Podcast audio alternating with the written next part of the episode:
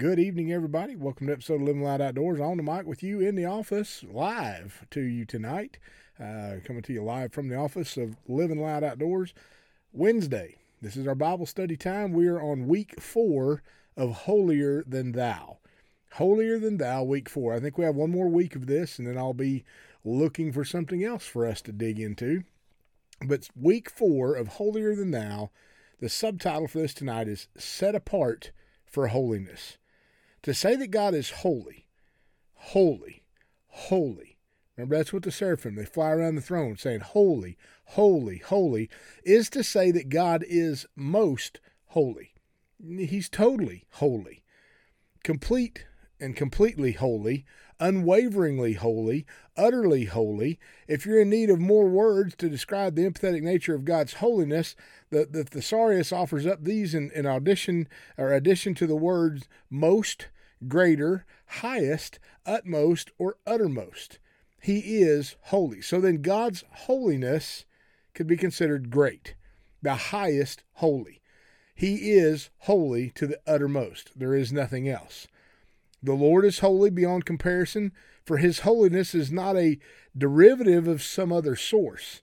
It is who he is. His holiness is intrinsic to his nature as God. It's essential, or as essential to him as um, creaturely dependence is to us. He is holy. Of all songs to sing and, and to one another, of all the divine attributes worthy praising God for, Isaiah saw the seraphim making melody around the supreme holiness of God. Isaiah chapter 6, verse 1 through 7 says this In the year that King Uzziah died, I saw in a vision the Lord sitting on a throne, high and exalted, and the train of his royal robe filling the most holy part of the temple. Above him, seraphim, heavenly or heavenly beings stood each one had six wings, with two wings that covered his face, with two wings that covered his feet, and with two wings he flew. And one called out to the other, saying, Holy, holy, holy is the Lord of hosts. The whole earth is filled with his glory and the foundations of the thresholds trembled at the voice of him who called out, and the temple was filling with smoke. Then I said, Woe is me, for I am ruined, because I am a man of ceremonial unclean lips, and I live among a people of unclean lips. For my eyes have seen the King, the Lord of hosts. Then one of the seraphim flew to me with a burning coal in his hand, which he had taken from the altar with tongs. He touched my mouth with it and said, Listen carefully. This has touched your lips. Your wickedness, your sin, your injustice, your wrongdoing is taken away, and your sin atoned for and forgiven. Just recently used this scripture in another podcast we just finished. Like trees, words have roots. Dig underneath the letters, the soil, and you'll discover its definition.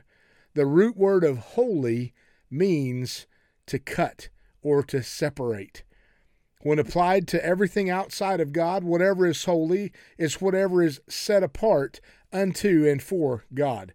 It is separated to Him. For example, God sanctified the Sabbath day, setting it apart from all other days as one in which His people were to rest in Him. Sorry about that. I bumped the microphone.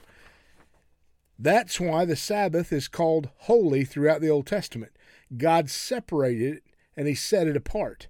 In other examples, the, the ground on which Moses stood was called holy, not because the dirt was divine, but because the presence of the Holy One sanctified it, setting it apart from all other ground. See, um, Exodus 3 and 5, I believe. And a matter of fact, in Exodus 3 1 through 6, it says this Now Moses was keeping the flock of Jethro, Reuel, his father in law, the priest of the Midian. And he led his flock to the west side of the wilderness, and he came to Horeb Sinai, the mountain of God. The angel of the Lord appeared to him in a blazing flame of fire from the midst of a bush. And he looked, and behold, the bush was on fire, yet it was not consumed. So Moses said, I must turn away from the flock and see this great sight, why this bush is not burned up. When the Lord saw that he turned away from the flock to look, God called to him from the midst of the bush and said, Moses, Moses. And he said, Here am I. Then God said, Do not come near. Take your sandals off your feet out of respect, because the place on which you are standing is holy ground. Then he said, I am the God of your father, the God of Abraham, the God of Isaac, and the God of Jacob. Then Moses hid his face because he was afraid to look at God.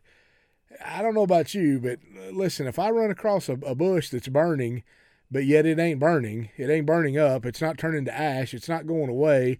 And something speaks to me out of that. I'm pretty much going to decide it's holy. If God's calling out to me from it, I'll be glad to take my shoes off because the ground on which I'm standing is holy ground. There's been other circumstances where God has shown different people different things, and, and they've done just exactly that. There's been uh, examples of, of God saying, Take your shoes off, you're standing on holy ground. There was a lot of that going on in this Asbury movement, uh, this outpouring of God's Spirit there, where kids were taking their, their shoes off because they felt they, they literally felt like they were standing on holy ground while they were in the, His presence in that place. So to say that God is holy is to identify his position as being that is set apart. That, that's what it means holy, being set apart, being separated from, being cut out from everything else, set above. Uh, the example of everything about God is holy. From what, from what or who is God separated from? It's a good question. Holy people and things are holy only if they are separated unto God. But who is God set apart from? The answer is simple. God is unique. He's different, other, and distinct from everything that exists. God is set apart from all things. He is God. He is the, the great I am. He is the I am that I am. There is no other. He is the representation of holiness. He is holy, holier than thou, this week four the, this this being the, the the literally the subtitle set apart for holiness. God says that we're to be holy because He is holy. He calls us to this place of holiness. We've talked about this. I've preached this message about what's your definition of holiness. I'm telling you today that, that you need to, to understand something. It doesn't matter what our definition of holiness is. We must look to the standard. We must look to God as holy. He is the only thing that is holy and we've got to, to, to come up to his level of holiness. His definition is the only one that will matter. Amen. God bless you guys. Thank you so much for tuning in. Like I said, I think we have one more week. We'll see this next week, and then I'll find us another uh, avenue to chase. I pray that God's blessing you this week. Listen, we believe that God is outpouring his spirit over many, many places, many things. We're seeing this, this movement of God's begin to start. There's an excitement. I feel it in my spirit. I've spoke about it since the beginning of the year. This year is going to be different. We are in a season that we're going to see God move in ways that we haven't seen, some ever, others in a long time. Uh, but we need him desperately. We need his presence. We need His presence around us constantly. I ask you today to seek His presence, seek an outpouring of His Spirit inside of you. If you want to travel to one of these movements, awesome. But it's unnecessary. You don't have to do that. God can, can pour out His Spirit right where you sit. It, it all comes to the place of whether we're hungry and we're desperate and we're willing to let Him have His way, not ours. Huge, huge, huge. Let God move. Seek his presence with everything you have in you. Amen. God bless you guys. We love you. Thank you for your support. Thank you for your financial support. Uh, all of our giving links on our website, www.livingloudoutdoors.com, pinned right to the top of here on our Facebook page. Uh, and we would love to have you on board as partners with us, supporting us financially, uh, allowing us to do the things that we believe God is setting us out to do. This is an exciting year. I, I can't explain that enough. Um, I had a phone call today that just completely excited me. I immediately called Rhonda and shared with her. It excited her. God's moving. God, God is using us. He, his, he's pouring out on this ministry, uh, and in turn, we're pouring it back out on everyone who listens to us. So, God bless you guys. Thank you for praying for us. Please continue to walk with us on this journey in prayer, uh, covering us, and, and as the same as we're praying over you, our listener base. God bless you. We love you. We will talk to you again real soon.